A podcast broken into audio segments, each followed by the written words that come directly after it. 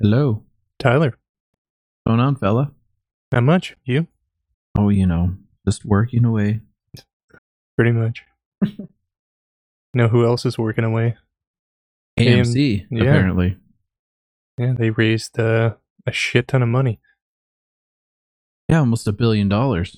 Yeah, That's uh that's a pretty impressive feat. I'm surprised they were able to raise that much given their uh financial situation, the economic outlook right now. yeah. So, but, but I don't know how, but they did it. So, and it seems like this will kind of hold them over, from what they're saying. But for how long? Yeah. Yeah. Yeah, I don't know. I mean, good for them. I mean, like, I don't want to see like as much as I love the fact that these streaming services are putting their their top movies right on the streaming services for people to enjoy at home. I by no means want any of these uh, theater companies to go out of business. No, me neither. And yeah, like maybe we're the outliers to that just because we really like theaters, but Mm-hmm. but yeah, yeah, it's it's good they got like some liquidity now where they can. I think it's they say that like it'll definitely get them through the winter, so I wonder if they're banking like next summer. His doors open. Oh, I hope so. I oh. really, really hope so. Yeah, I think everyone is. Because I've been, I've, I- I can't say that I've been following it like super closely, but I've definitely been keeping my eye on the moves that AMC is making because I feel it's going to be pseudo reflective of the kind of moves that Cineplex is going to have to make on this side of the border. Uh, Right? yeah, yeah, they like kind they're they're not too far off from each other in terms of like worry and concern and uh, hemorrhaging money at this point. So yeah, yeah, and like Cineplex is the biggest one we have in Canada. So yeah. if they can't figure out a way or a method or something to do here, like do we just lose all theaters in Canada? Yeah. Yeah, I don't know. And then, like, it was funny too because I was reading. It was just like some online forums about people talking about stuff, and uh, I don't know if it was Cineplex or if it was AMC, but one of them, uh, they did like that. Hey, pay us some money and like do a private screening for your family, right? Mm-hmm. And apparently, like, whatever theater chain was doing it, just like couldn't handle the reservation system. So like, there was people that were like phoning and trying to like book and spend money at these places, and like they couldn't get callbacks and stuff like that. And it's like, man, yeah, Hmm.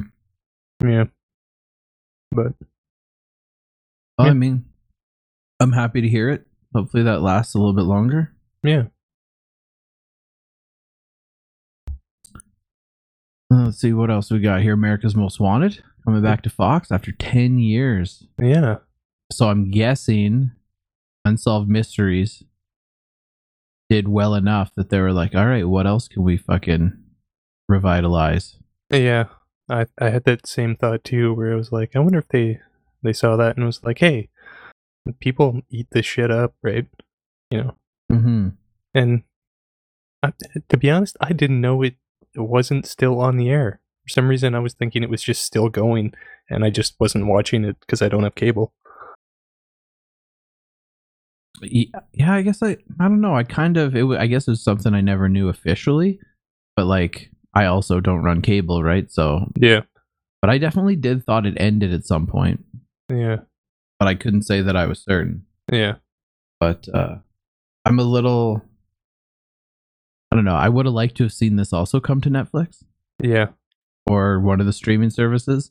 Like I'm excited they're bringing it back because I mean, for a while there, I actually did enjoy it because I I love these, you know, these mystery, real life mystery type things. mm-hmm.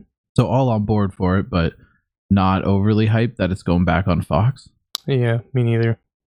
And I mean, like the cool part is, like just reading this article, they say like over the twenty five seasons they had, like they caught almost twelve hundred people, like from Yeah. viewer tips, which is like that's cool shit, you know. So it's yeah, Yeah, well, and which is just all the more reason I'm surprised that they're just going to drop it back on Fox because I mean, Yeah. cable subscriptions have been dropping year after year after year, and viewership on all these major networks has been dropping year after year after year. So I gotta wonder, like, what the viewership numbers are going to be with this relaunching on a cable system. Well, does Fox have a streaming service? Disney. Oh, yeah. So actually, it'll probably end up being on Disney then. And I'm all for it if it actually ends up on Disney Plus, unless it's going to just strictly stay on their uh, their actual cable channel.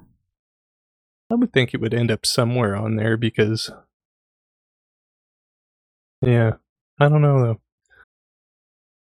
I don't know. I guess it's just another one of those time will tell. Yeah.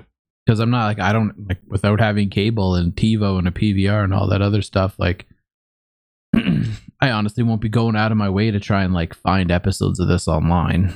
No, me neither. But if I come across it, I would absolutely watch it. Yeah, absolutely. Yeah. Well, hopefully it ends up somewhere on the Disney Plus web of fucking streaming channels. Mm-hmm. But yeah, this is cool. Very interesting indeed. And then we get some news on uh, the Tomb Raider sequel. This is exciting. Yes, this actually, uh, as someone who didn't really care for that first one, um, but really liked Lovecraft Country. Um, You're a hater. y- yeah, true. Um, yeah, the person that was kind of behind that show is coming to uh, write and direct the next Tomb Tomb Raider. Which, I- uh, go ahead. I never made it through Lovecraft Country. It was one of those things that I went to start out on and just didn't. Everything else kind of got in the way. Yeah, But the one episode I saw, I did like, and it definitely did got rave reviews. So yeah. I'm excited to to see this. And I'm also like, I don't want to sound like I'm, I don't know, riding the coattails of the fucking female empowerment movement, but like it is. I'm genuinely excited to see like another, like female up and comer write and direct like a big Hollywood movie, right? So like it's not because you right now you only hear Patty Jenkins for the most part. Yeah. And I guess Olivia Wilde is now kind of on the scene, writing, directing, and producing yeah, but there's not there's not a whole lot of them so i mean i'm all for this in that sense as well yeah, for sure. And I think it's like it's a testament to how good that show was, right? Mhm. And the thing that I really like is that show got super fucking weird in like the supernatural sense. And you know, you think of like some of the older Tomb Raider games, they kind of go that weird like oh, we went into a tomb and there's some supernatural stuff happening. yep And I kind of want the movies to go to that versus just like here's a generic action movie, yeah you know. So, well I- and that's that's that's why i liked this one like don't get me wrong i didn't mind the the uh angelina jolie tomb raider movies right. they were like a f- fun flick for the time frame that they were released in Yeah. but I al- I always wanted something a little bit like they seemed like too fake action. It was too Fast and Furious style action for me. Yeah. Which so like even though it was a fun ride, I was like, well, I mean that that was fun and it was entertaining, but like to me it didn't hit home as if I was playing the Tomb Raider games. Yeah. And that's that's why I loved the one with Alicia Vikander in it because like I thought she killed that role and it was far more grounded and far more like rooted in like I don't know, realism to an extent, right? It Yeah. wasn't just like hokey, unbelievable fucking action scenes. It was like, oh, this is like a badass chick, and like these scenarios could, in theory, happen, and like the stuff she's doing, you know, they follow the limitations of you know an athletic person. Like I don't know if I'm explaining that right, but I absolutely love that film, and I could not wait to hear if there was another coming out. Yeah. So this makes me very excited. Yeah, and I mean that first film too very much was kind of supposed to be like that first rebooted Tomb Raider game. Mhm. Um and then the, like if you I don't know if you've played those rebooted games or not, but like eventually those games get kind of into the supernatural stuff. So Yeah. like this kind of being on that same trend of like hey the first one's kind of like the reboot and like there's really none of that stuff in it and it's just kind of setting up the character and then once we have that established then we'll get into the super weird shit so it seems like maybe that's going to be the same I guess projection, mm-hmm. which yeah, I'm on board for that. Me too. I'm I'm very excited for a second movie, but I also I really wish at the end of the day though that this wasn't just a bunch of theatrical releases. I think this would have been really phenomenal as as a series, as like a 1-hour series. Yeah. Well, I mean that kind of leads into the next story that you're going to get a Tomb Raider series, but it's probably not the one you want. No, I don't want an animated series that's similar to the fucking game. Yeah. I want like a live action with Alicia in it. And Mhm. I want it like 10 one hour episodes and I want it on like HBO. Yeah. Yeah. That would be cool. You But- find it, I guess it just me or do you find it interesting how once upon a time, like 90s, early 2000s, movies were king, right? Like nobody wanted to be in a TV series and like they were for the most part just like pretty mediocre, like hour long dramas or Yeah. your typical like 20 minute primetime sitcoms and like they were funny and they were entertaining and you had a few shows that kind of like stood above the rest but for the most part it was just kind of like a sea of mediocrity and anyone who wanted to make it big in hollywood they would kind of like start in tv work their way to film and they would never go back to tv because Yeah. the well, big that was picture was where it was at yeah, the old saying was like once you go back to TV, you never come back, right? mm-hmm. You know. but like we're hitting reverse chorus here now that we have these television shows that in many regards a lot of these miniseries that are coming out are just infinitely better than a film ever would have been like when they like the first one that pops into mind is uh that chernobyl one that Mhm. hbo did Yep. right like that was just an incredible miniseries and i don't think there ever would have been a way for them to make that as captivating and entertaining if they were to just make it like a, a 90 minute or a 120 minute film No.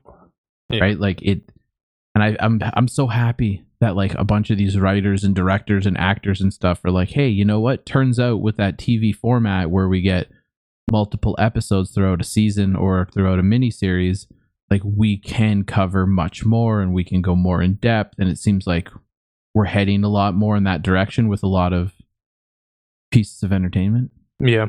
And I think like I think we've talked about it before, but I I think when you saw that shift was with that first season of True Detective.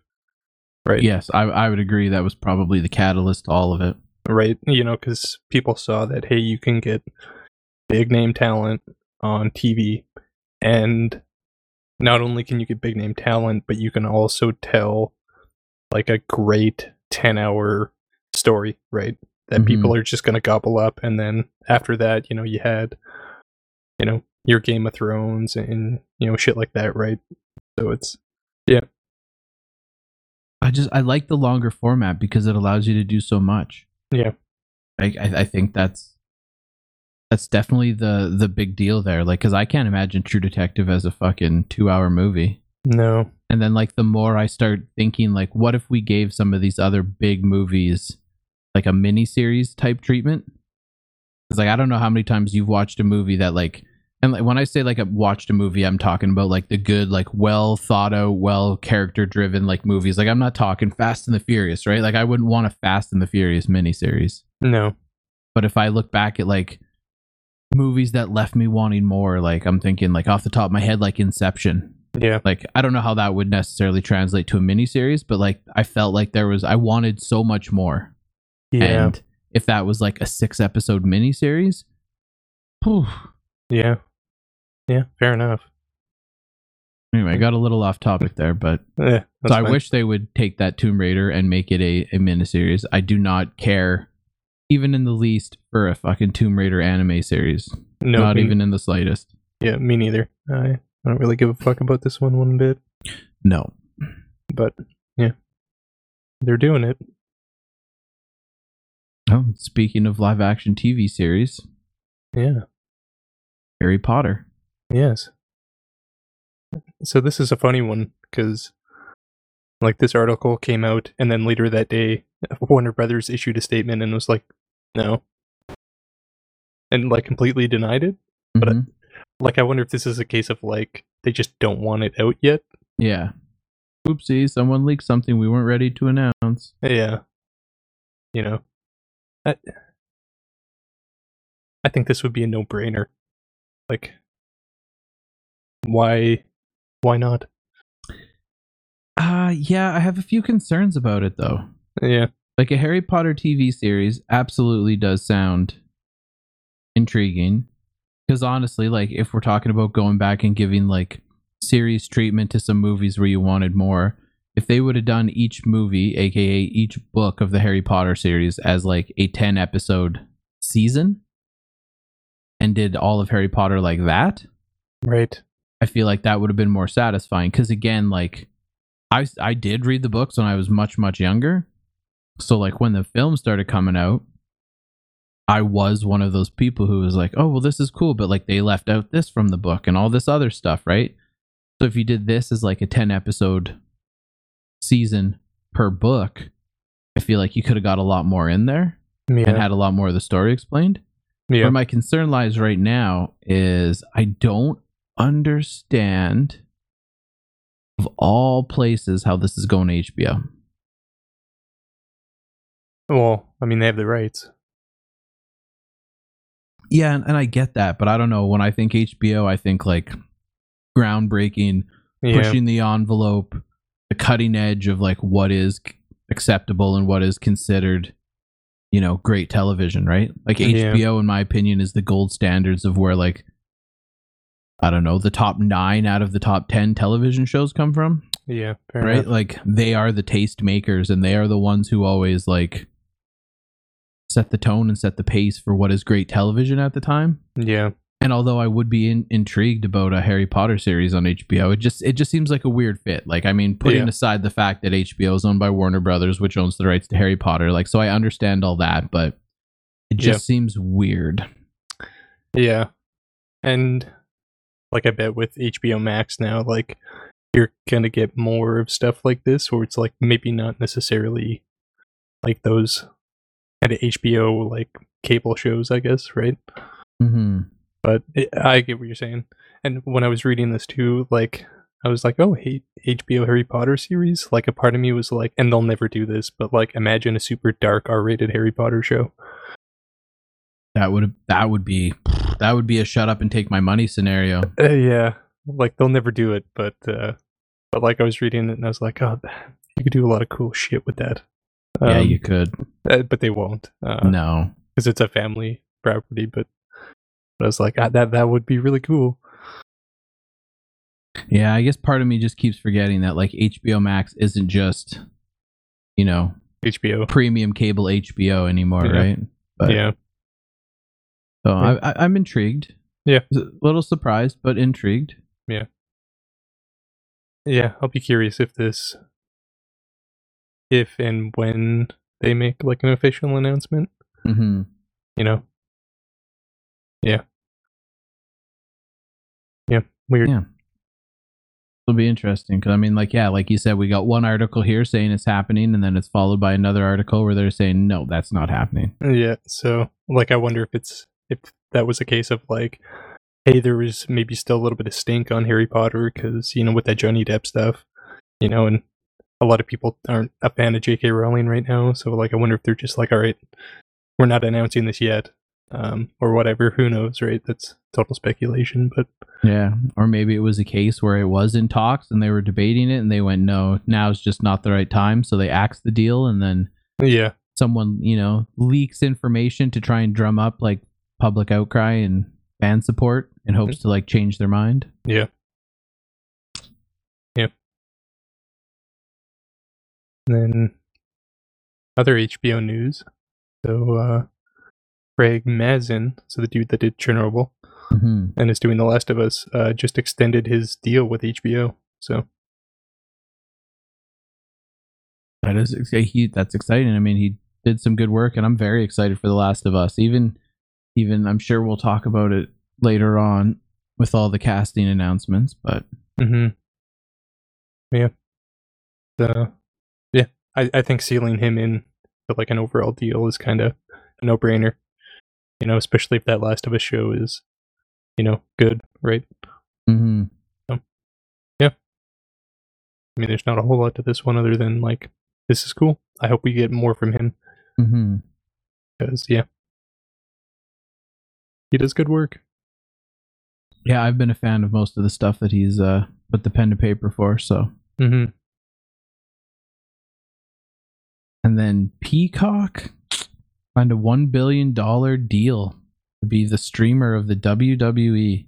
Yeah, That's which a bold move. yeah, like I read this and I was like, that's one way to get people to buy Peacock, you know, because wrestling is still pretty big. It is, but this is and like maybe things have changed over the last uh few years. But uh I want to say is mm, as early back as about 5 years ago, you used to be able to go to like WWE's website and like become a member and it was I don't know like 20 bucks a month. And that gave you access to everything that the WWE did. So you could Mhm. live stream, you know, Monday Night Raw or Thursday Night SmackDown. You got to watch all the pay per views.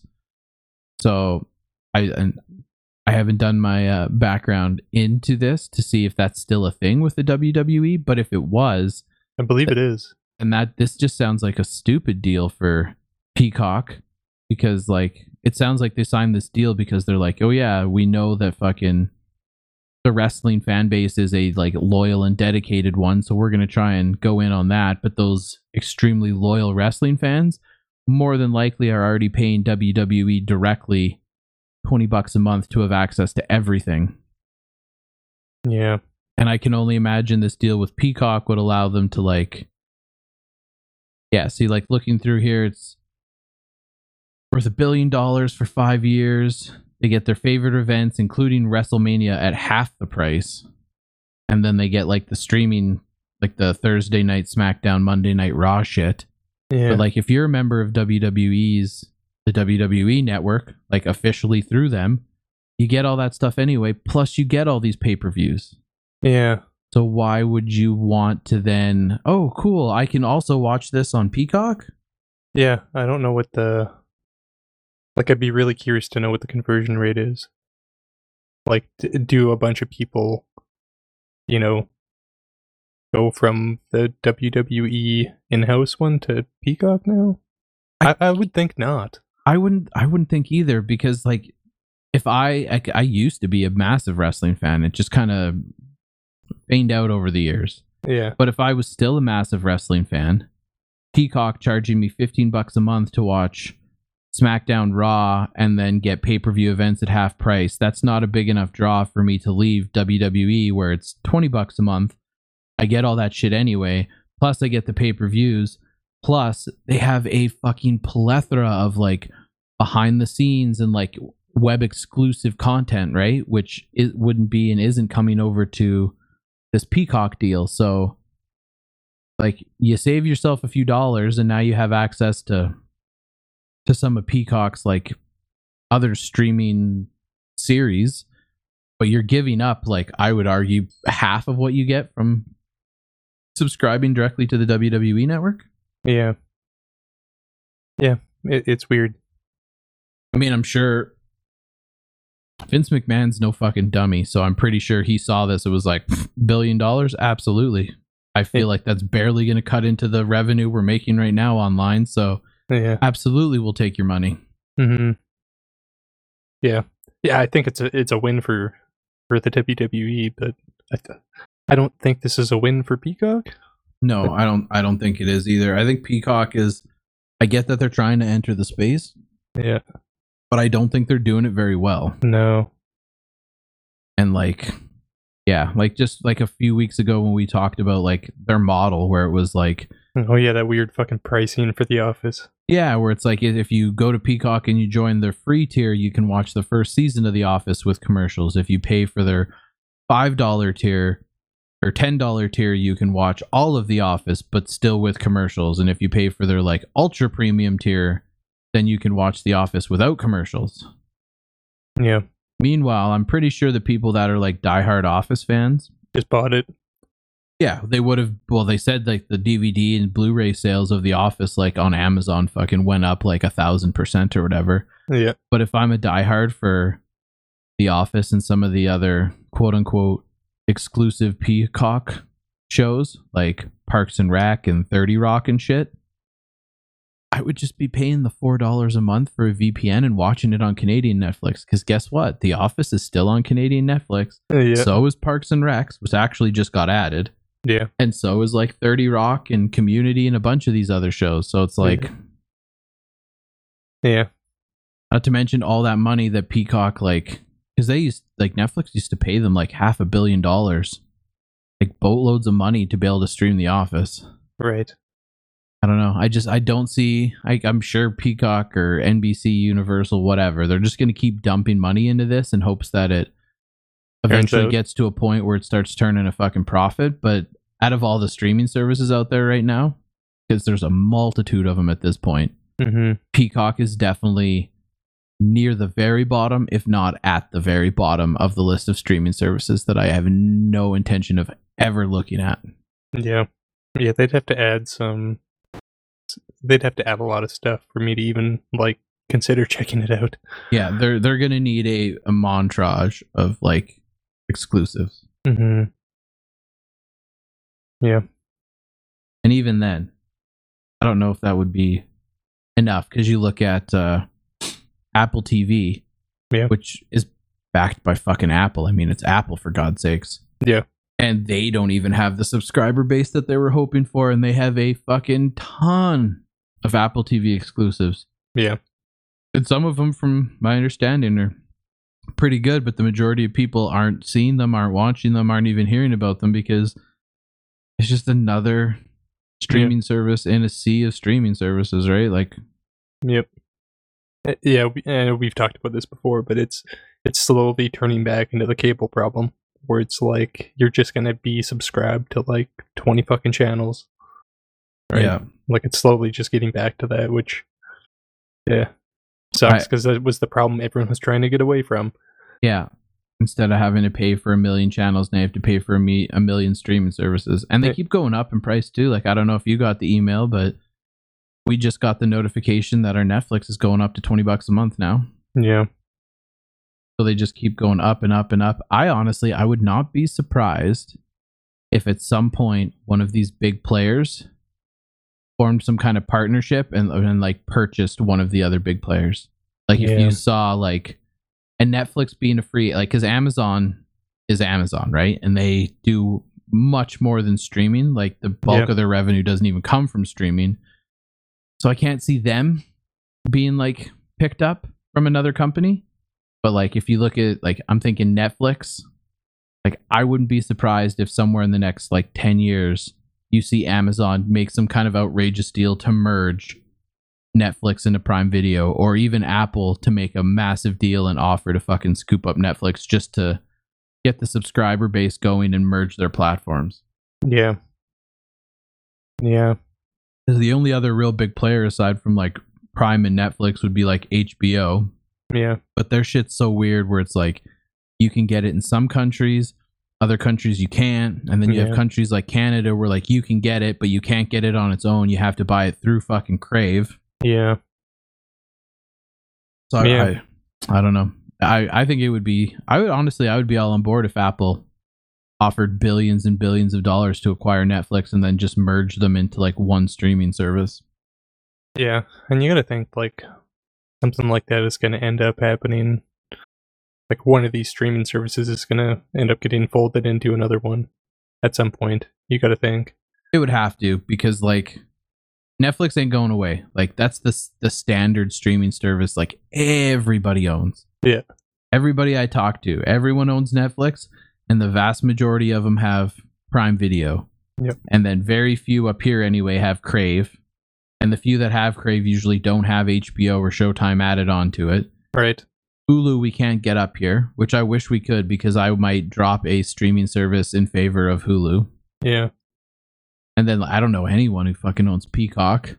No. Disney Plus is on its way up, but I would say maybe a tenth of my friends actually have a Disney Plus membership. Yeah. And that's the one that kind of bothers me too is like Fox owns Hulu, but Disney owns Fox. So via V, Disney owns Hulu. So why haven't they bothered to merge them yet? Yeah. Yeah, I don't know. Yeah, Disney's uh, with all their different, I guess, like streaming, I guess names because they have like the ESPN stuff and all that stuff. Like it's Mhm. it's super weird that they have some of it just segregated out. Like, Yeah, I would hope that who's ever running Disney right now, at least that portion, that section of Disney, is like working on a plan to basically merge Disney Plus with Hulu and like combine the subscriber base from both and have it as just like one. yeah, Because there's no need for all these separate ones, especially when it's owned by the same company. yeah, I understand that, like, maybe from a business pers- perspective, they're looking at it like, oh, well, this is one revenue stream, and this is one revenue stream, and this is one revenue stream. And they're probably like, yeah, we got good streams of revenue coming in from all three of our different streaming apps that we own. But it's like, yeah, but if you combine them all and made them one, you would still have those three streams. They would just be in one stream now. And then you're going to attract even more people because, like, how many people want most of the Disney stuff, but just a little bit of the Hulu? So they only go for Disney, right? Or the people who are like, well, Disney doesn't have what I want. It has a little bit of what I want, and Hulu has a little bit of what I want, but neither of them have enough that I would want to subscribe. But if you amalgamate all of them into one, it's like, okay, now there is enough that makes me want to have that streaming service. yeah. And I wonder if, like, on the other side of that, like, I wonder if there's some weird like region rights issues or something like deals that are that have been in place for a while that like maybe they've got to let expire before they do stuff. I Like, I w- imagine there would have to be. Like I wonder if that's why maybe they haven't like folded everything into one is because they're like shit we gotta we gotta let these deals like run their course and then and then maybe we can hmm you know maybe that's just like a whole big fucking mess or something. Well, I'm really hoping that that's the situation with HBO and Crave. Yeah, because like the only reason I have Crave is so that I can have access to HBO streaming. yeah, And if that deal that HBO made with um Bell, if that contract expires or slips away and then HBO goes, okay, perfect. That contract's done. We don't have to like make Bell our exclusive home of HBO. We're gonna launch the HBO Max app in Canada now. Bye bye, Crave. It's over. I'm done. yeah, yeah. Because in my mind, that's the only like reason to have Crave. Mm-hmm. Like back when I still had cable. I, I mean, the other nice part, I guess, about Crave is didn't it come with Showtime? No, you gotta pay additional for that. Oh, right. So yeah, even at that. You get Crave, and then you have to pay an additional five or ten bucks for Showtime, and then an additional ten bucks for HBO. That's right. So that Crave subscription ends up being like thirty-five or forty dollars. Yeah, it ends up being not a good deal. Yeah, Yeah, yeah. Streaming services are in a weird place right now. yeah, they are. It's just because all these companies were like, no, no one's leaving cable. Streaming services are just a fad, and then Yeah. cable just keeps going down, and they're like, okay, shit, we're wrong, and we're like fucking ten years late to the game now. Yeah, we better start making all of our shit exclusive signing deals and get our own streaming service off the ground and it's a fucking nightmare yep. because i mean i'm sure i'm sure somebody has thought about this but i mean at the end of the day the whole reason people went streaming services is because there was too much and you had to pay too much for fucking cable and you had to pay a lot of money for a bunch of shit that you didn't want just to watch a few things that you did Mm-hmm. and that is exactly what is starting to happen in the streaming pace space and all this is leading to is an uptick in piracy Yep, pretty much. And yeah, it's funny because you were talking about like the Netflix price increases. It's like I look at that and it's like I, I kind of said it to myself a while ago that like as soon as Netflix goes over twenty bucks, I'm killing it. It's not worth over that.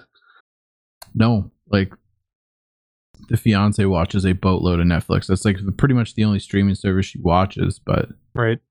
i don't often go on netflix just to browse to find something to watch it's usually like Mhm. oh i heard about this show or this show and i go to where i need to go so that i can watch it Yeah. And at that point, like it's you know the shows that you do want to watch on Netflix. Is it worth it to cancel it and then just subscribe for a month to like watch that show when it comes out? Right?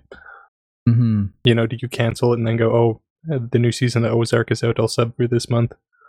Well, and that's just it. Like the shows that I like, I feel like I really need to watch and will watch that are on Netflix. A lot of them are ending. So like, Mhm. like Ozark was a big draw for me, and that's ending after this next season. Yeah. It's been a long time since I got another season of Stranger Things. I mean, I'm sure they'll keep that one going for a little while because it's their biggest draw, but the other ones that I really enjoyed, they're killing. If they killed the society, like that was a draw for me. Yeah. And they just keep filling it with like I, I'm just curious like how much money Netflix spends in any given year to just put like to host all these you know D class straight to DVD shit movies or these old television shows that like nobody watched when they're on TV and nobody's watching them now that they're on a streaming service. Like a lot of it is obviously filler. They're buying as much rights to stuff so that when you open up Netflix, it's not like you only have 10 things to pick from, right? Yeah. Like that's the draw. It's like, oh, come to Netflix because look, we have, you know, over 500,000 movies and we have a million different TV shows. But it's like, well, yeah, but like three quarters of these TV shows is just like crap from the fucking 90s that I never would have watched and still don't want to watch. Yeah. Yeah. And like right now, like when I look at Netflix, like to me, the, the things they're doing well are their movies and their true crime stuff. Mm-hmm. Like that to me is like where they're like cons- consistently doing good and like where I watch it and I'm like, okay, that was worth it. Like that that's worth paying for Netflix to have, you know, every month have, you know, two ish new movies come out that I watch and go, okay, those were good, and then like two crime docs that come out, right? Because that's you know that's worth it, but like I don't know. Yeah, it's weird. Yeah. So we'll have to wait and see. Yeah. Well, Then- moving on from that tirade, Yeah. Kevin Hart, Borderlands movie. Yeah. Interesting. Yeah. So it seems like this movie's kind of starting to take shape. I uh, I'm I'm I'm curious. I played Borderlands one, but I never touched the other two. Yeah. So like, I'm not even well versed in the plot of Borderlands anymore. yeah me neither. I absolutely love Kevin Hart. Yeah. I think he's an amazing stand-up comedian, and the majority of the films he do, I quite enjoyed. yeah. I don't know how he fits with his. He's he's in the majority of his movies. He's very similar, right? Like he's always that like over the top comedic relief. Like there's not many serious type movies that I've seen him in where he takes on a serious role. Right. But at the same time, like Borderlands really isn't that serious. No, but I'm just thinking like his over the top outlandish comedic style might be over the top even for Borderlands. Oh. Okay. Yeah, I could see that. Yeah. I mean, Yeah. again, reserving judgment till uh, I see some more stuff come out, but Yeah. Yeah, this one's weird. Like, I don't know what to think of this movie because, like, I like Eli Roth, you know, got Cate Blanchett, you know, so I, if she saw something in it, then, like, there's got to be something there, you know, because she doesn't really just tank movies like this, usually, Mhm. right? You know, so it's like, yeah, I don't know. yeah, only time's gonna tell on that one. Yeah. Yeah. Then we got uh The Great Gatsby is apparently to be turned into a TV show. And you must be over the fucking moon about this. What? I've never seen the movie. I just meant like looking that it's that it's coming from the guy who did Elizabeth and the Tudors.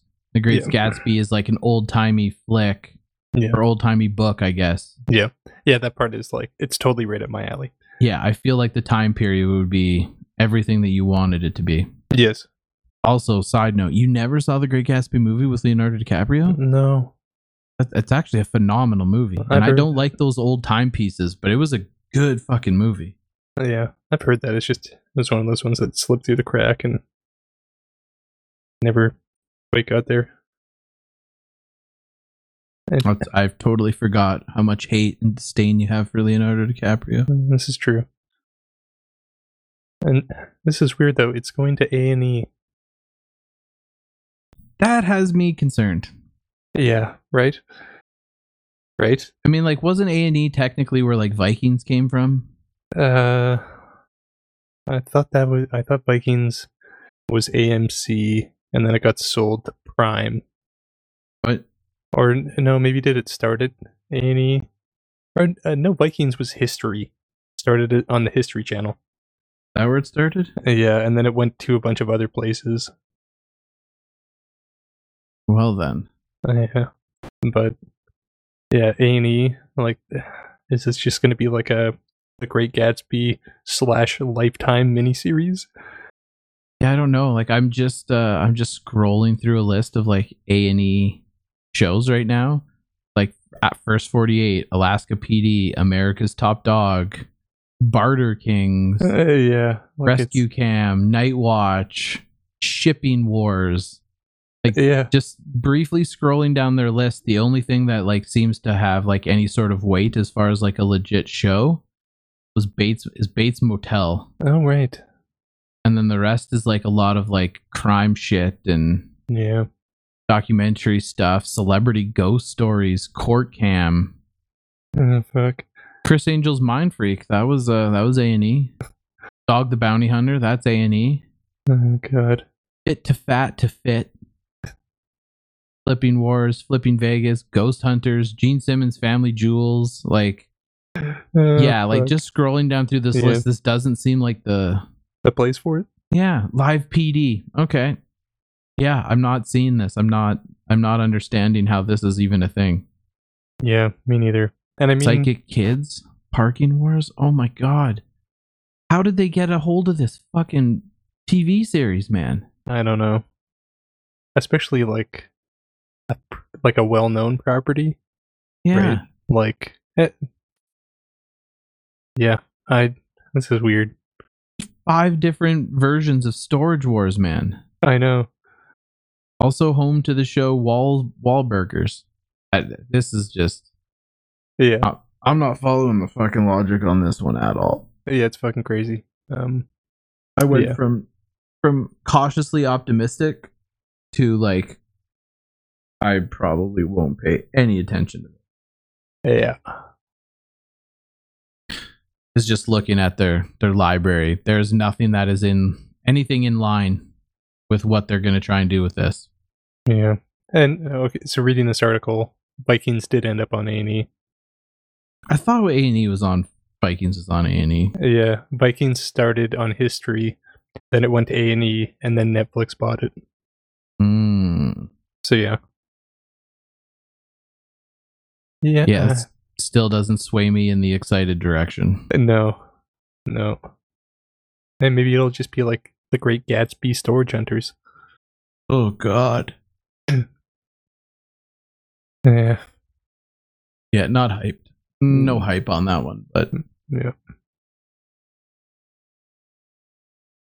And then Apple's got another limited series in the works. perfect. I'll add that to the list of all the other Apple limited series that I've never seen and probably never will. Yeah. Uh, In with the Devil with uh, Taron Egerton and and that guy from oh the Clint Eastwood movie about the security guard. Oh, Richard Jewell. Yeah, it's those Yeah. two. Oh yes. Looks like it's gonna kind of be about inmates in a prison. Hmm. Yeah, I think there's potential for this just because I think both those actors are pretty good. I don't know, man. I don't want to see anything that involves a prison unless they decide to reboot Prison Break. Fair enough. Fair enough. Yeah. Yeah, I don't know. Like, I, like those are they're both good actors, and Yeah. fucking Paul Walter Walter Hauser did unbelievable in Richard Jewell. Like Yeah. that was seriously like a, an I did not expect anything, didn't hear anything. Just like, oh, that actually looks kind of interesting. Saw it in theaters, and it bl- it blew me away. It was so well done. yeah. It was a sleeper hit of the year for sure when I saw it. So like, I I think he's and he nailed that role so fucking hard. And well, Egerton's Egerton. Yeah. just a fucking solid all around actor. So I mean, massive potential. Yeah. I just think it's the wrong home for it. I feel like, and I don't know this yet. I mean, it'll still be a little while, but I feel like Apple's picking up all these exclusives, and I just I don't believe because they're not really releasing their their numbers. I don't believe they have enough subscribers to sustain. Like I don't know if you've noticed, they keep going for these like new Apple TV series. There's exclusive ones Mhm. Like they're going after the big dogs in like Yeah. all regards, right? Like to have people like Carell and Aniston and these guys and yeah, Aquaman, like all these like big time actors for their exclusives, and then I just I don't think that they get the draw and they don't have the sus- subscriber count. And what makes me extremely hesitant to watch any of their series is I I always have that thought in the back of my head, like, is there any point to watching this? Because I feel like it'll get one season, won't get the love it deserves, and it'll be over. Mm, yeah, yeah. I mean, that For All Mankind show got a second season, but But did any of the other ones? Did that news story get us that news one with Aniston and Carell get a second season? I don't, I don't think that one did because I don't think that one was actually very well received. But yeah, I don't know. yeah, yeah, does get to a point where Apple ends up shopping these out, Yeah, I would think they would almost have to. right? You know, or does it uh, turn into what you said, where it's just like every season or every show just gets one season and that's it, and then they kind of live and die on the Apple service? which is un- unfortunate, but I feel like that's definitely a uh, a very realistic possibility. Yeah, yeah. Maybe I just need to bite the bullet and subscribe for a month just to see what's there. Maybe. But that's the other thing too is like I don't, I don't know about you, I have seen absolutely zero advertising for Apple TV. Yeah, I haven't seen. Yeah, really anything for it, to be honest. Like nothing. No. And the other thing is too, like I've seen so little advertising for it, um, that I know like I uh well I just sold it, but I had a MacBook Pro. Yeah. And it was Apple TV was on there by default. But I never clicked it. But I mean like I honestly am at a point where I don't even know if there's an Apple TV app that I can download on my Android phone. Hmm. Now I'm curious. I'm looking.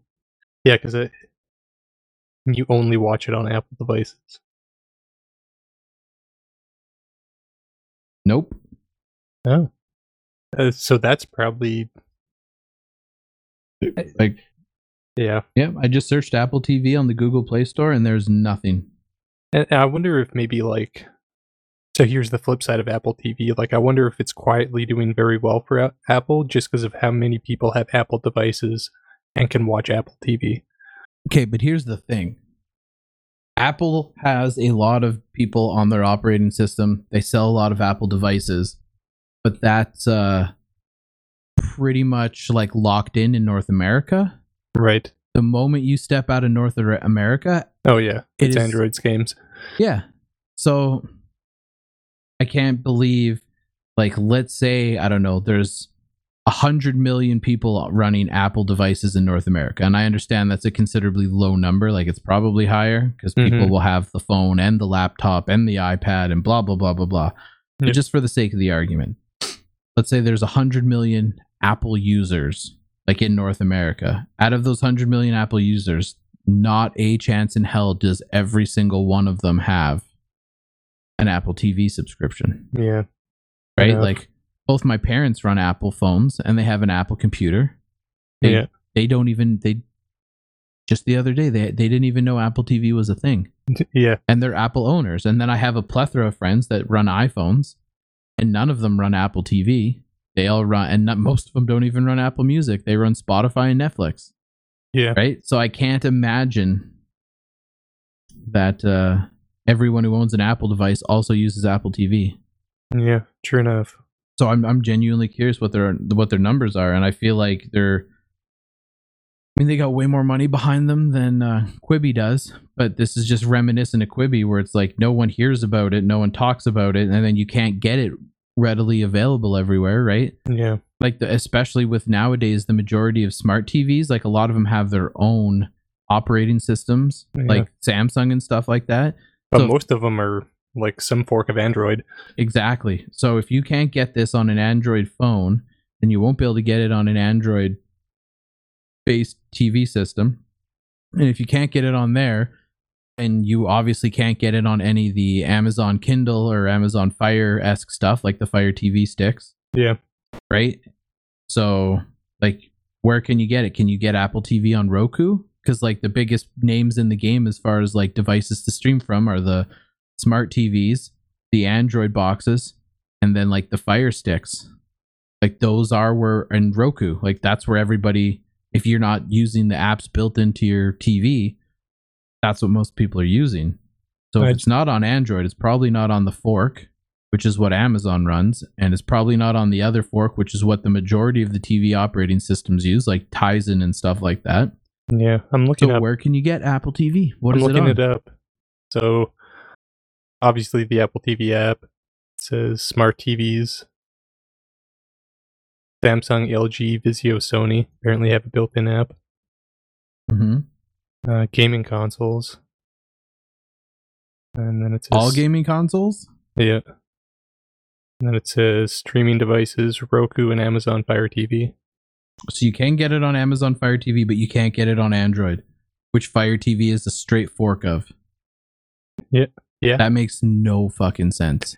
yeah, pretty much. I I bet there I bet on GitHub there is some fucking homebrewed side-loaded version of Apple TV that will go on an Android device. Well, you wouldn't even need to though. That's the thing. Like I know. it's like the Fire TV isn't just a fork of it's not a fork of Android. It's, It's it's straight up fucking Android with an Amazon skin on it. yeah. Like it's surprisingly easy to turn an Amazon like Kindle tablet into an Android. Like it takes like 5 minutes. Yeah, so like this is all very and like a few other things that I find kind of uh weird and interesting. Like you can get Apple Music on Android.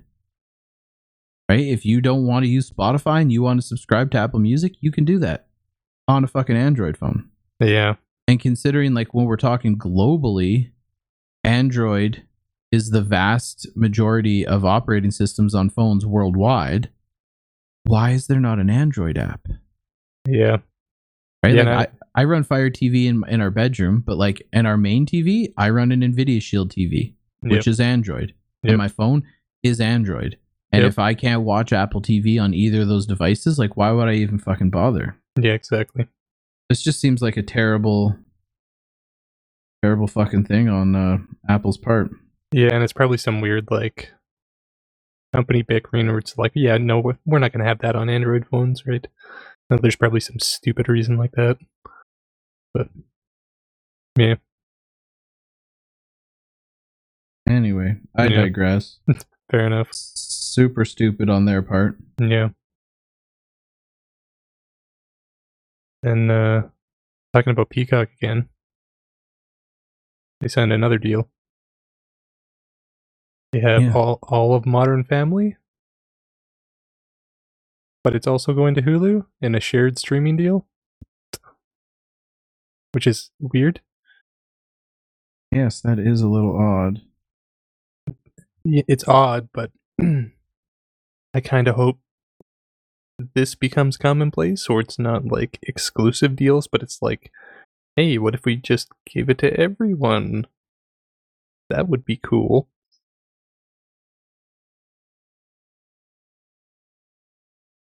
Yeah. Yeah, I just don't understand these guys. Yeah, me neither. Like, I don't.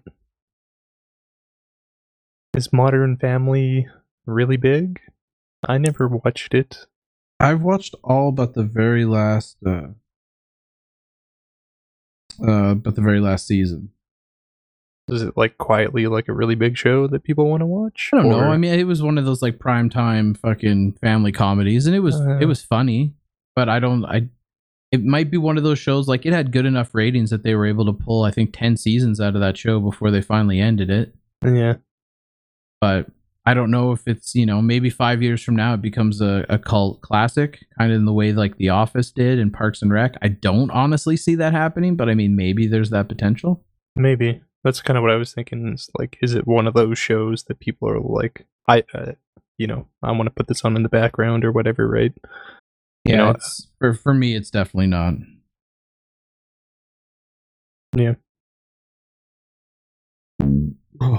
Yeah. Uh, the, really, the only part about this story I found interesting was like that it's a shared deal, which gives me hope that hopefully there is more of that, Mm-hmm. you know. But yeah, Not not really much else to it. Well, let's talk about like the millionth fucking Game of Thrones spinoff that doesn't need to be happening. That is an animated one, nonetheless. What the fuck? I don't know. Put this on the list of shit that I will never watch. Uh, yeah, like it's is HBO gonna milk this tit like fucking AMC did with The Walking Dead? And fuck, They're going past The Walking Dead though, man. Like they had like The Walking Dead. Okay, sure, they spun it off with Fear the Walking Dead, and then they had the talk shows discussing both of them. And now they're spinning off into another like comedic version of The Walking Dead. yeah, But I would only say that that was like The Walking Dead and two legit spin-offs because the other ones were just talk shows discussing it. right. But now we're looking at HBO, and this is this is what the fourth, the fourth spin-off, I think so. third or fourth Yeah, because there's definitely two other live action spin-offs and then i thought i read that there was another spin-off but it's not actually a spin-off but it kind of is because it's in the game of thrones but it's based on an entirely different book and it's a completely different story. And now we're getting this fucking cartoon like yeah, i don't know what's going on at hbo but like they're spending a lot of money for something that's not gonna be paying off dividends. Do you ever go to hbo with the intent of watching anything animated? No, no, not even a little bit, because HBO is not known for animated shows. yeah, Not to mention, I'm, at least as far as I go, and I know a few of my friends that I've spoken to, we're all still pretty pissed off about the way they ended Game of Thrones. yeah. That none of us are like jumping in line to see their fucking spin off series. Nope. They have uh, they have some trust they need to earn back from their audience. Mm-hmm. um you know and i think we talked about this before but like you know the reaction to all of these spin-offs would probably be a lot different if uh we the fans didn't get it done dirty uh with that last season you know. But yeah i kind of like you i i don't really give a fuck about this.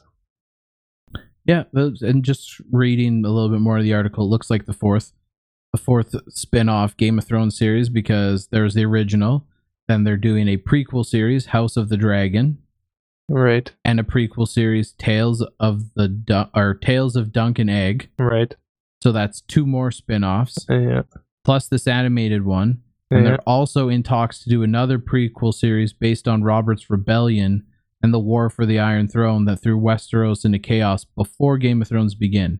So Huh. there's two official fucking prequels, plus they're in the process of working on a third prequel, plus now there's this animated. yeah That's four. yeah That's hard pass for me, HBO. Sorry. Yep. And then speaking of HBO, so HBO Max is gonna do what I hope doesn't become the trend, which is offering a cheaper uh, subscription option that they just dump a bunch of ads into.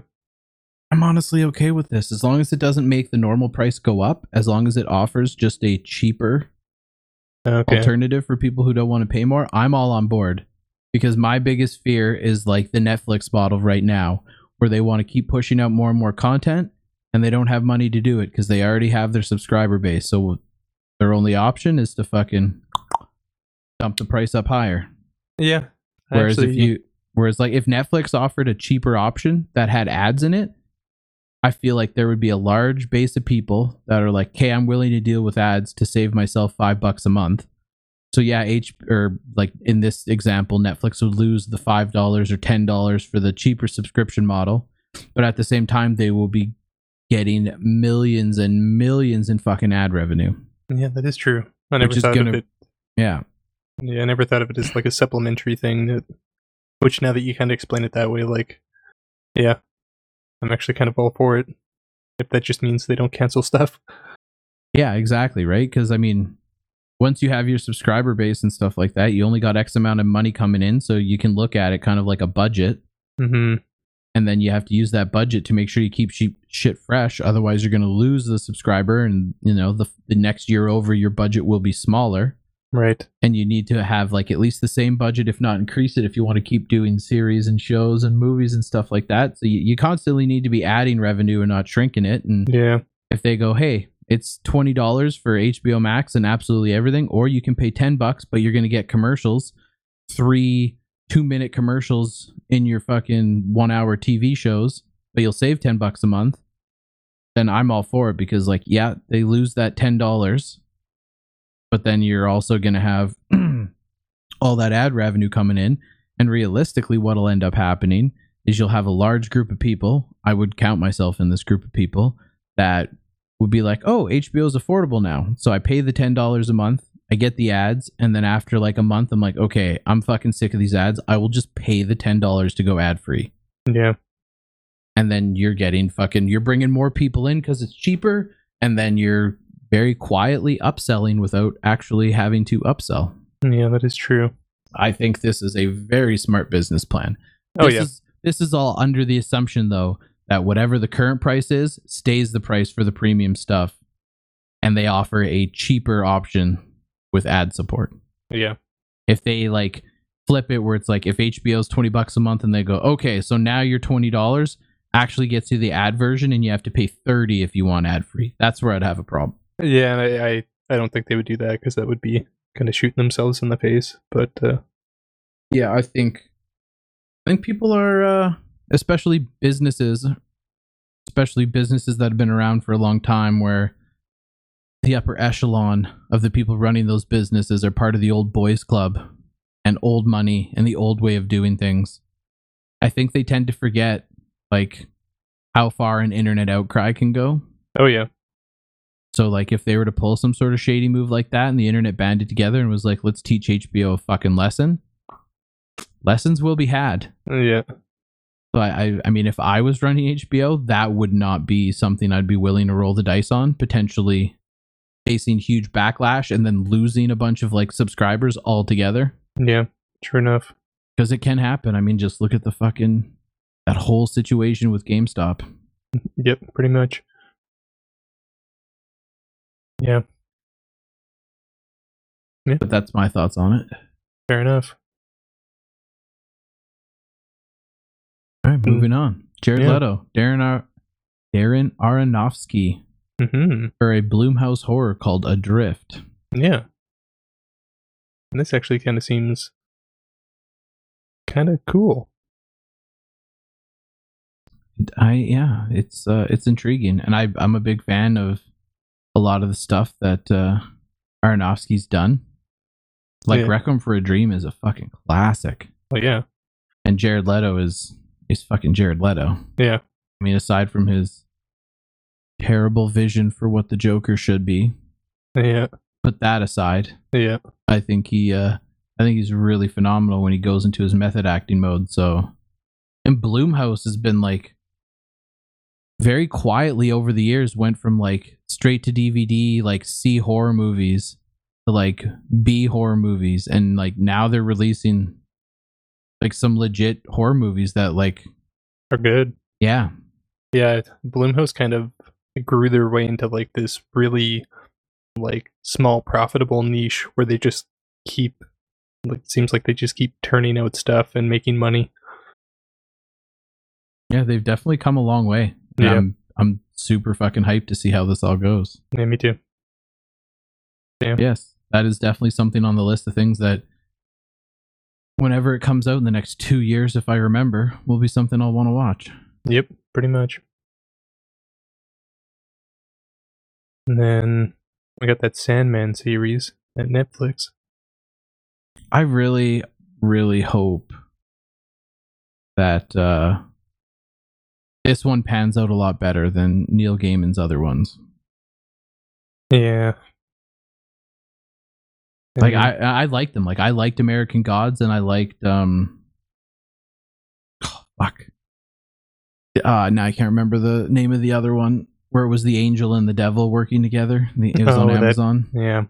I know what one you're talking about, but I don't remember the name.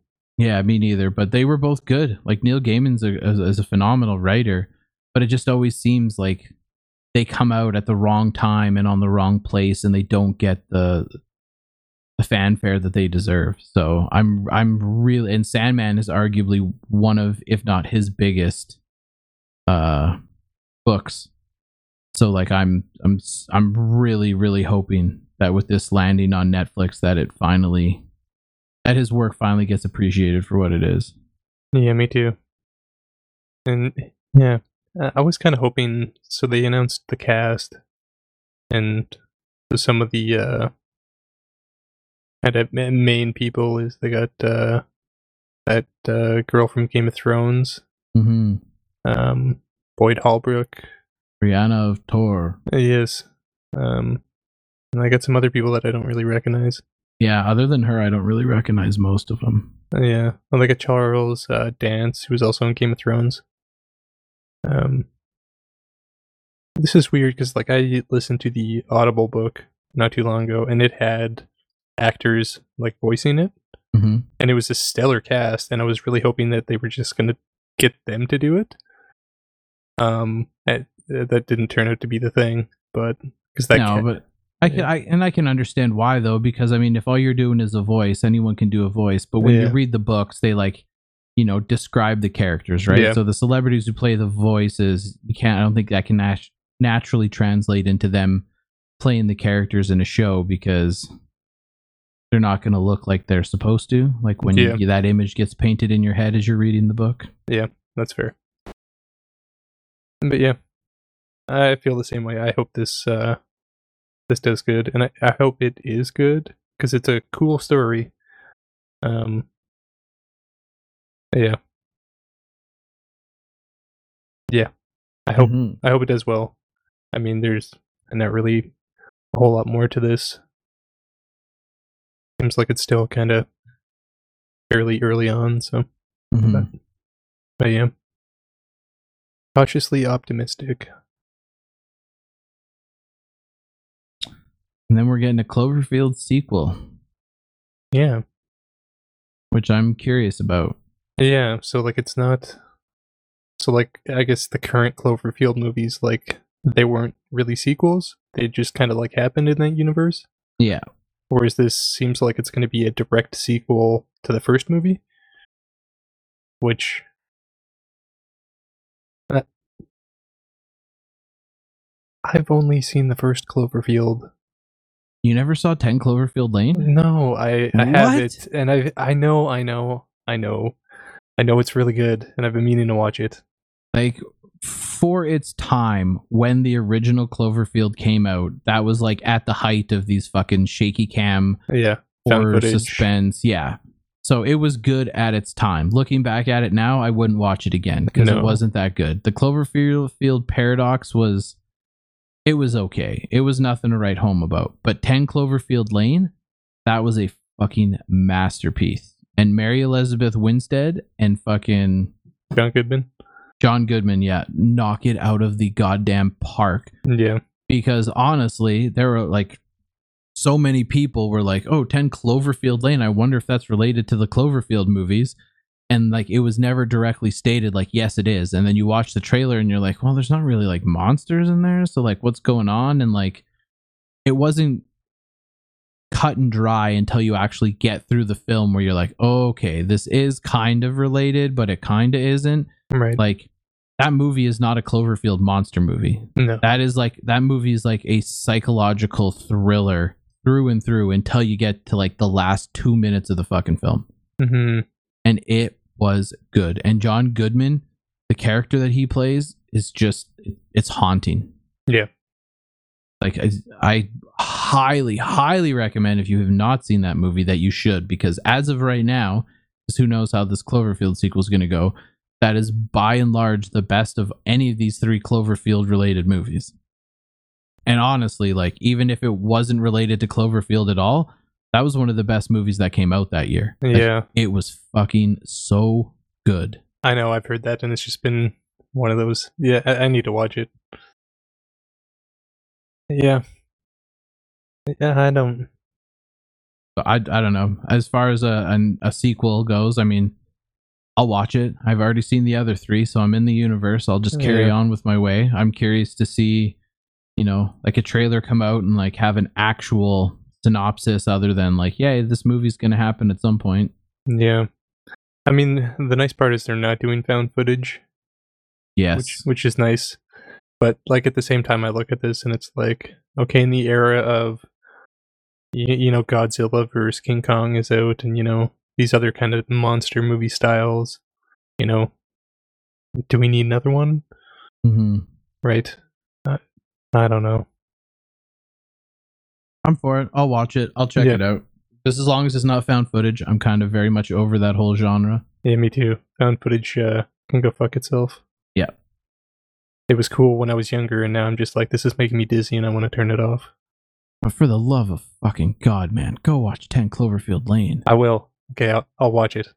Jesus. I'll watch it. It, it never it never ceases to amaze me how we have like we have such similar tastes and we like a lot of the same movies and our big differentiating factor is you really enjoy old timey period piece things and I don't. But Yep. aside from that, we're pretty on par with things. And like if there's a new exciting movie and I need to talk to someone about it, uh, you're the one I go to because odds are you've seen it as well. Like Yeah. we're both on top of things. So when I hear that these masterful movies come out and have been out for a long time and you haven't bothered to watch them, it kind of hurts a little. All right. I'll watch it. I'll watch it. Anyway, Yeah. back to Apple. Anne Hathaway, Jared Leto in a Hey. WeWork series. Yeah. Something else I'm not going to pay attention to until fucking Apple TV gives me an Android app. Yeah, pretty much. Um, because the series like seems kind of cool, where it's like kind of based on like one of those businessy stories of like something getting really big and then crashing and burning. And Yeah, it's an, it's an interesting premise. and I mean both of them are great, but it's yeah, it, it like as cool as this sound, it, it comes back to that problem that we were talking about, which is like right now if I look at all of the devices I have around this computer, which is like my home theater stuff, I do not have a single device that will play Apple TV shows. Oh, but would it make you feel better to know that you could just go to appletv.com and watch it through a Chrome browser? And no, because like I'm not gonna do that. Like, no, I, I no, I'm fucking with you, man. like I, so here uh, looking at this like i've got i've got a pretty you know decent little home theater set up you know with an nvidia shield. If i wanted to watch apple tv on that i would have to download the google chrome browser for my android phone open up apple tv in that and chromecast it to the nvidia shield and then watch it. That would be the only way. Which seems absolutely ridiculous in the world where like 4K is quickly becoming like the standard. Uh, yeah you know so it's I- like I, I, I genuinely I don't understand what is going through their head. It's not like they lack developers. Like they're able to create their own fucking custom silicon yeah and cut and like rework all of their applications to take advantage of their own custom silicon. And you're telling me that these motherfuckers can't put out a fucking pure Android app? It's uh, like well they can because like Well, you know it's it's on the fire stick Yeah. it's it's just they don't want to which is like the most infuriating part is because it's because it's like they just don't want to so it's like okay fuck you a and b like it's like you said before like i given how many series have come out uh, you know on apple tv i would totally be willing to give it a subscribe for a month and check out a bunch of them Yeah. right Get a You know- feeler, see if it's worth it. yeah, exactly. You know, but like, I, like I just said, I the route to watch it right now is so convoluted that I'm just not going to do it. Uh, which was a major downside to like Quibi. Yeah, and it's like I was looking at that Apple support page. If they're like, well, what happens if you like don't have any of those listed devices? And they're like, go buy an Apple 4K TV, and it's like. "Uh, That's not a replacement for my NVIDIA Shield in the fucking slightest. Not even close because it's so limited. Uh, Yeah, so it's like, no, like I'm not going to do that. It's like, yeah i don't i don't understand what they're trying to do here because especially if you like look at the stats in terms of like what people stream on it's like mm. mobile devices and fucking like tablets Yeah. that's like 80% of what most people stream their shit on and you're Yeah. telling me that i can't get apple tv on an android phone or an android tablet yeah. like there goes so much of your market share. I, I'm Well- willing to bet any amount of money if they officially came out and were like, okay, here's the official Android Apple TV app that you can get on any Android phone, that you can get on any Android tablet. I bet that their subscription base at the minimum doubles Oh, inside a month. oh, probably. You know, and it's uh, like in looking at it too, like it's super ignorant because like in a world where all these streaming services are competing, like the one thing that like you look at a good streaming service in the lead right now is you can watch their content literally Anywhere. any fucking device anywhere. It doesn't matter Mhm. where you are, what you're on, you can watch it because you've got to have that ability, right? Where it's Yeah. like, oh, I went over to my friend's house. Oh, let's watch a movie. Well, what do you have? Uh, The app's going to be on it, right? You know, but yeah. Fucking. And this is Apple being Apple Yeah. which is the least surprising shit ever, but it's frustrating when it's like, hey, I want to pay, I want to give you my money to like try this out, but you're Mhm. not letting me. Like, I, take my money, Yeah. and and they're like, no, we're good, and it's like, but I want to give it to you. Like, no other streaming service has me like curious enough to do that, right? But they're, yeah, No, and if any of the current streaming services that I do subscribe to decided to go that route where they limit where you can actually stream it from, like goodbye. yeah, Yeah.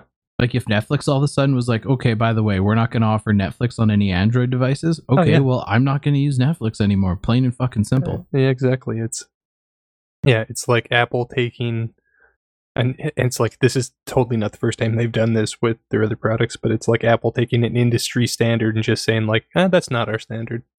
This isn't you being brave like when you took away the fucking headphone jack. This is just stupid business. I'm still pissed about that headphone jack. I hate that trend, but uh, Yep. Anyway, final Yeah. story of the day. Joel Kinnaman signs up for a in treatment reboot at HBO. yeah, which I don't even rem- remember ever seeing, hearing, or doing anything about a original in treatment. So yeah. this is I, all news to me. Yeah, I never heard of the original. Um, I basically just threw it in because I like HBO and I like Joel Kinnaman. So- Mhm. Um, yeah, it looks like it's going to be uh, kind of uh, based on like a psychotherapist who meets a diverse trio of patients. Um, so it's going to be like a half-hour drama series. it Says. Hmm. So, uh, but there could be something to that. Yes, interesting. I like him. Yeah. I don't know if the uh, premise is necessarily catching me, but uh, No, me neither. But intriguing.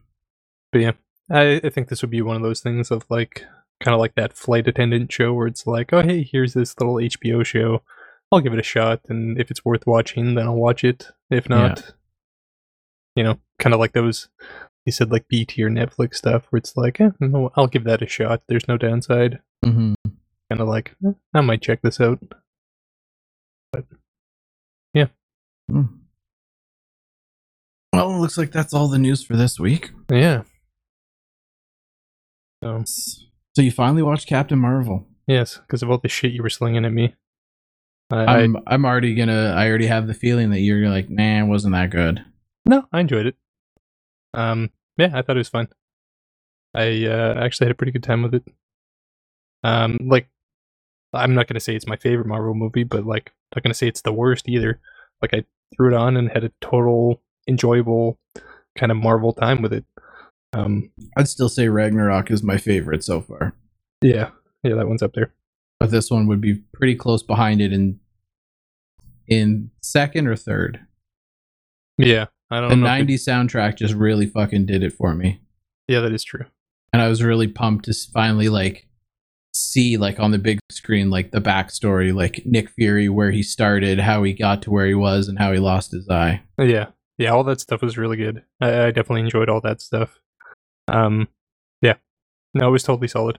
Like I, I kind of went in with like not a whole lot of expectations, and came out going like, yeah, that was pretty good. Like that, that was a that was a pretty good Marvel movie. Um, Mhm. and uh, like I think the stuff with uh, Nick Fury was probably the highlight for me. Um, like all the stuff with him, like kind of establishing that backstory and kind of, I guess how Shield comes to be right? Mhm. You know, and stuff like that. Like it's it was cool. Um, especially with you know when you do uh like a movie in kind of your franchise and you go back in time, you always have the problem of like you already know where it's going to end up, right? Yeah. So it's like I, I found it did that fairly well. Um, mostly because it, it like it's set up backstory, like it didn't try to tell a different story really. Yeah. Um, but yeah, no, I enjoyed it, and yeah, the soundtrack was great. Um, yeah, it was good. I got no complaints. All right then. I'm. I don't know why people don't like that movie. I don't know either, man. I thought it was absolutely phenomenal. Yeah, I thought it I was. quite enjoyed it. So when I saw the hate and all the backlash, I was like, this is just unwarranted. Yeah, yeah. Like I'm curious what the reasons are because, and it's like I said, like I I wouldn't rank it as high as you, but like I watched it and I was like, that's a totally serviceable Marvel movie. Like that was fine. Like, so yeah, yeah, it was good. Two thumbs up. All right then. What were your thoughts on the dissident? Man, that shit was fucking crazy. Right? Fucking crazy, man. Like when you were uh, talking to me about it, I was like, okay, I gotta watch this. Like this just sounds insane. And then like as I'm watching it, I'm just like, fucking what? Like it just keeps ramping up, and it's just like nothing's happening.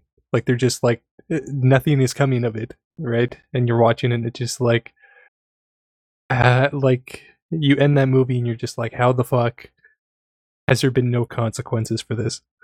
Yeah. Uh, Absolutely wild. uh, like how blatant the whole like murder of like how it was done and stuff like you look at it and you're just like there is no question that this person did it you know and it's like fucking insane Yeah, it completely fucking wild from start to finish and then to see like how it all happened, when it all happened and like where we are today in in the world and like no real consequences and like no one's even talking about it anymore. yeah It's like Yeah. Jamal Khashoggi, who wasn't he the guy that got murdered in the embassy by the Saudis? Yeah.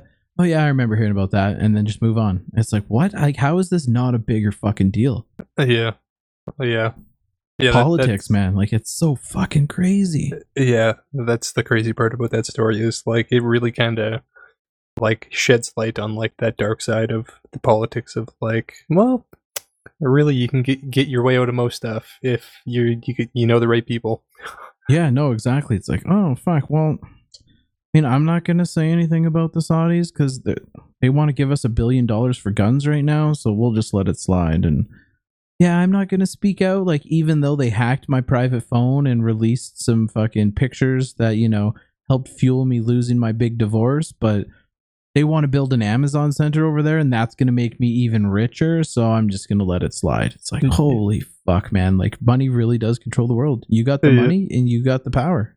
yep pretty much And it's savage, man. And the, what's like wilder is is how he couldn't get anyone to like like Netflix turned him down, Amazon Yeah. turned him down. Like no one wanted to stream this, so like yep he pretty much like gotta like find a VOD service and rent it, which I'm Yep. sure is limiting how many people see it. And I feel like yeah more people need to see this and like wake up to like how this world is going because i mean unless there's mass outrage across the world from like you know people who aren't billionaires and can afford to fucking play god essentially like Yeah. nothing's gonna fucking change yeah yeah It's and like disturbing and sad Yeah, and like the crazy part to me is like, like how blatantly confident they were that they could do it in the way they did, right?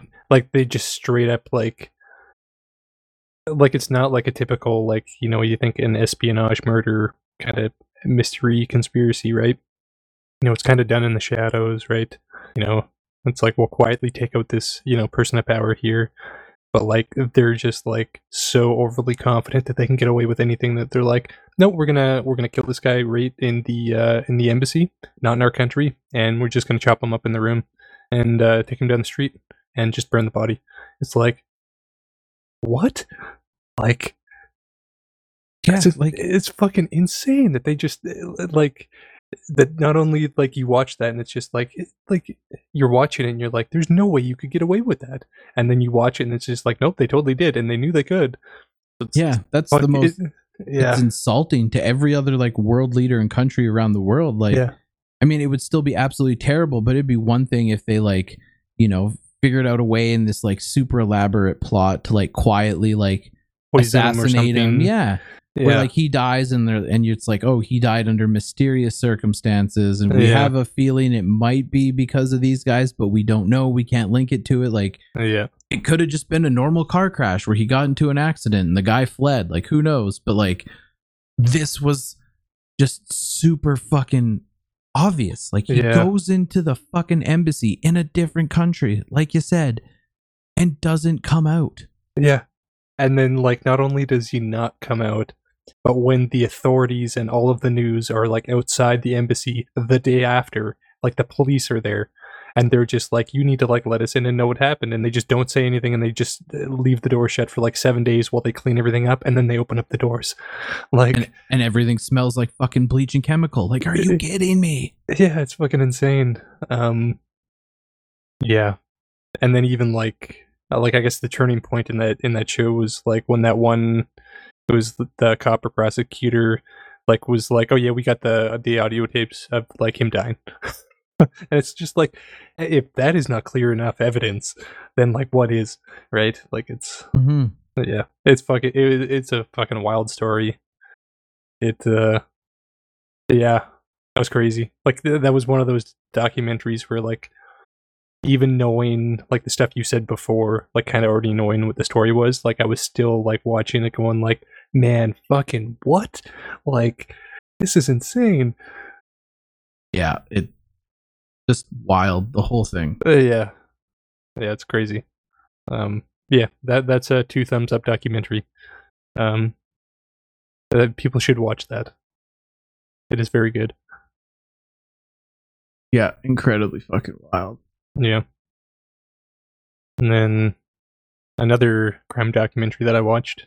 I think you've watched as well. Is you were talking about it? I think it was last week. Is uh, the Night Stalker show? Yeah, that was a good one. Yeah, that was really good. Um, like you said, I think when you talked about it before, like just how random he was.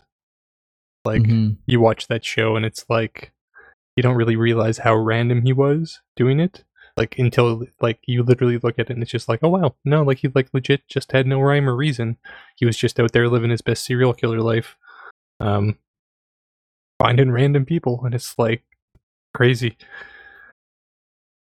yeah, it was pretty fucking bananas. yeah and it's also uh, and it's weird too because it's like it happened it happened in what what is it like the 70s or the 80s or something like that.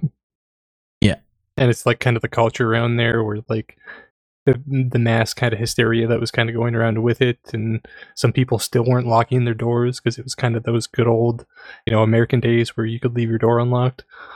And it's like yeah it was crazy. Like it's, Yeah, absolutely fucking wild.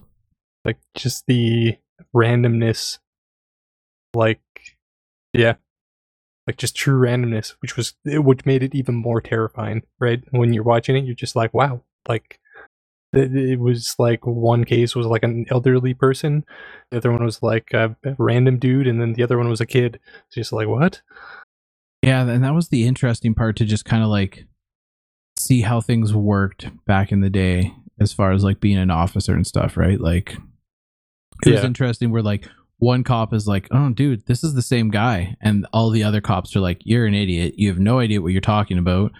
Like one is a young woman and the other is like an old man. And then this other one's like a young kid. Like they're obviously not connected. Everyone every killer has a type so it obviously isn't the same killer. And this guy's like no i'm pretty sure. Yeah. Right? Like so like it's interesting to see that too. Like just that whole that whole fucking awful mindset i despise it where it's like well this is the way it's always been so that's the way it's always going to be and it's like no things fucking change man like you have to be open because things change Yeah. but for so long no one thought to connect any of them because they were just different different victims and therefore it couldn't possibly be the same killer Yeah. And uh, you know, touching on like kind of how things were back then, I also really thought it was cool like how creative they had to get, you know, with some stuff.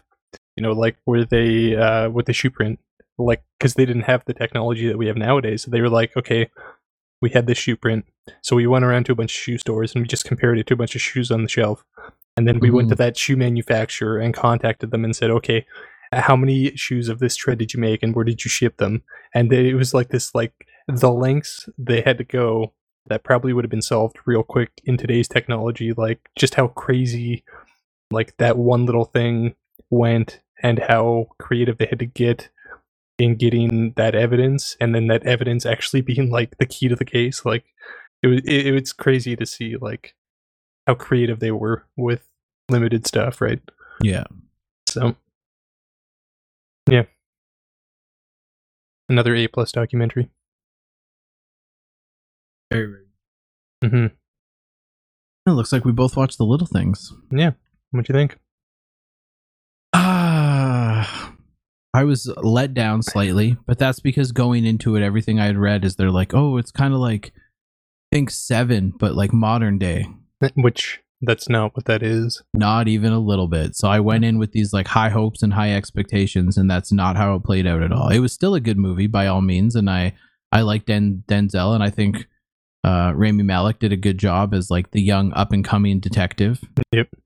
And obviously Jared Leto playing any fucking character, Yeah. creepy as shit. yeah he was really creepy in that hmm My biggest gripe though is as I I'm not in some situations I'm okay with the whole like let the audience decide kind of ending, but this was not one of them. So to get to the end of the film and you don't know who the killer is and you don't know if the killings are going to continue, like it left too many fucking wide open holes for me. yeah and i'll agree with that because like the rest of the movie wasn't good enough to support that. No, you, you know like it's It was no inception. yeah like it's it was a totally serviceable like one of those kind of cop movies like suspenseful thrillers. Like i went in with no expectations and kind of came out with it going like that's definitely not seven. Um but that was uh, like a totally all right kind of like one of those type of thriller movies. Hmm um but yeah the end So like here's like if I was to compare it to like the choose your own adventure ending kind of like Inception, right? yeah Like you get to the end and it's like, oh, is he did he actually get back or is he in a dream? Yeah. And like you can choose. And either way, it doesn't matter because the character's fucking whether he's in a dream, he's happy, or if he's out of a dream, he's happy. And Mhm. there's not a whole lot of like you know, um outward ripple ramifications for whichever happens to be the truth. Yeah. But in this case, like and sorry, spoiler alert, you're left off where like Rami Malek is like all kinds of fucked up because they killed him Yeah. All right. So he's and then Denzel sends him that fucking red beret, which turns out to be fucking fake. So you know that gets Rami like out of his head and goes, "Okay, I got the right guy. yep Now I feel fine." But you don't know if he's definitively the killer, yeah and, And- it's and- like and so like there's so like if you were to just like play this movie out, like what happens two weeks from now? Because these murders are happening pretty consistently. yeah it's like if another murder happens, then Rami's back into a fucking spiral because Yeah. he killed an innocent man. They're Yeah. no closer to catching the real killer because the killings are still happening. And then what about Denzel? Like he got all roped up in this because he was having all sorts of mental issues because he couldn't figure out who the killer was when he was on the case. and, then yeah he's, he's back to where he is. Yeah, cause, and then Denzel is even got some more skeletons because he ended up shooting someone that he shouldn't have, right? hmm You know, so it's yeah. I mean, like, I think they leave enough evidence on the table, like for the, I would guess that most of the audience would be satisfied in saying like, okay, like the question has been answered and he was the one doing it. But for people like us that probably watch way more movies and are able to compare them, it's like, well, you could have tightened that up. Right. I straight up at the end of it, I didn't think he was the killer. Yeah. and like maybe I'm like in the minority here who believes that, but I don't think he was the killer. Like there's too many fucking hints and clues. Like he straight up said that he is a fucking crime buff. So he studies all this stuff. He's fascinated by this stuff. He watches and tracks all this stuff. He has a police radio in his house, which I mean, if you're a killer and you're out and about killing, you don't need a police radio in your house because you're in your house. So you're not killing anyone. Right? Because it Yeah. wasn't like a little handheld radio. It was like an actual, like, plug into the wall, like legit radio which Right. to me leads credence to the whole yeah he's a crime buff he's like sitting at home and he's listening to what's going on around the city because he's genuinely curious And then you couple that with the fact that he confessed to a murder 10 years prior to all of this taking place and was acquitted because he was nowhere near where the murder was happening. So, like, he tried to take the blame for a murder, and they were like, no, you absolutely could not have possibly done this. Like, you're not him. Why are you confessing to a murder you had absolutely no hand in? All of that to me leads credence to the fact that when he said he was like a fucking crime buff, happens to be the case. And all those little articles that were in his box, those were just murders and stuff that he was tracking, but none of those murders were like directly linked to the murders that were happening. It was like a wide array of different murders. So in my head, in my mind, he was not the murderer.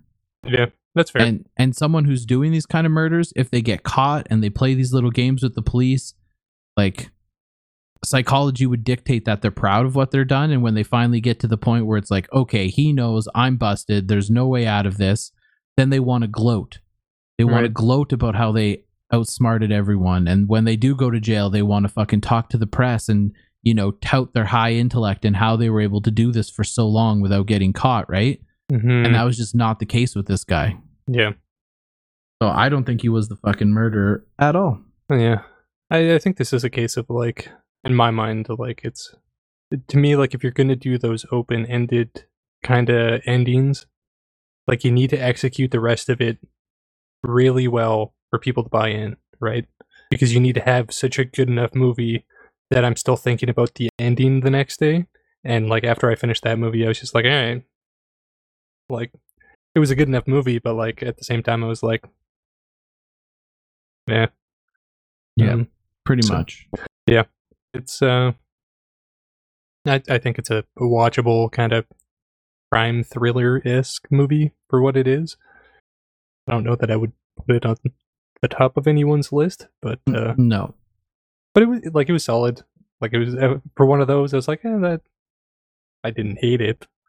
Um, yeah but it it's definitely has its issues, right? could have been better But yeah, but it definitely could have. Yeah, it could have been better.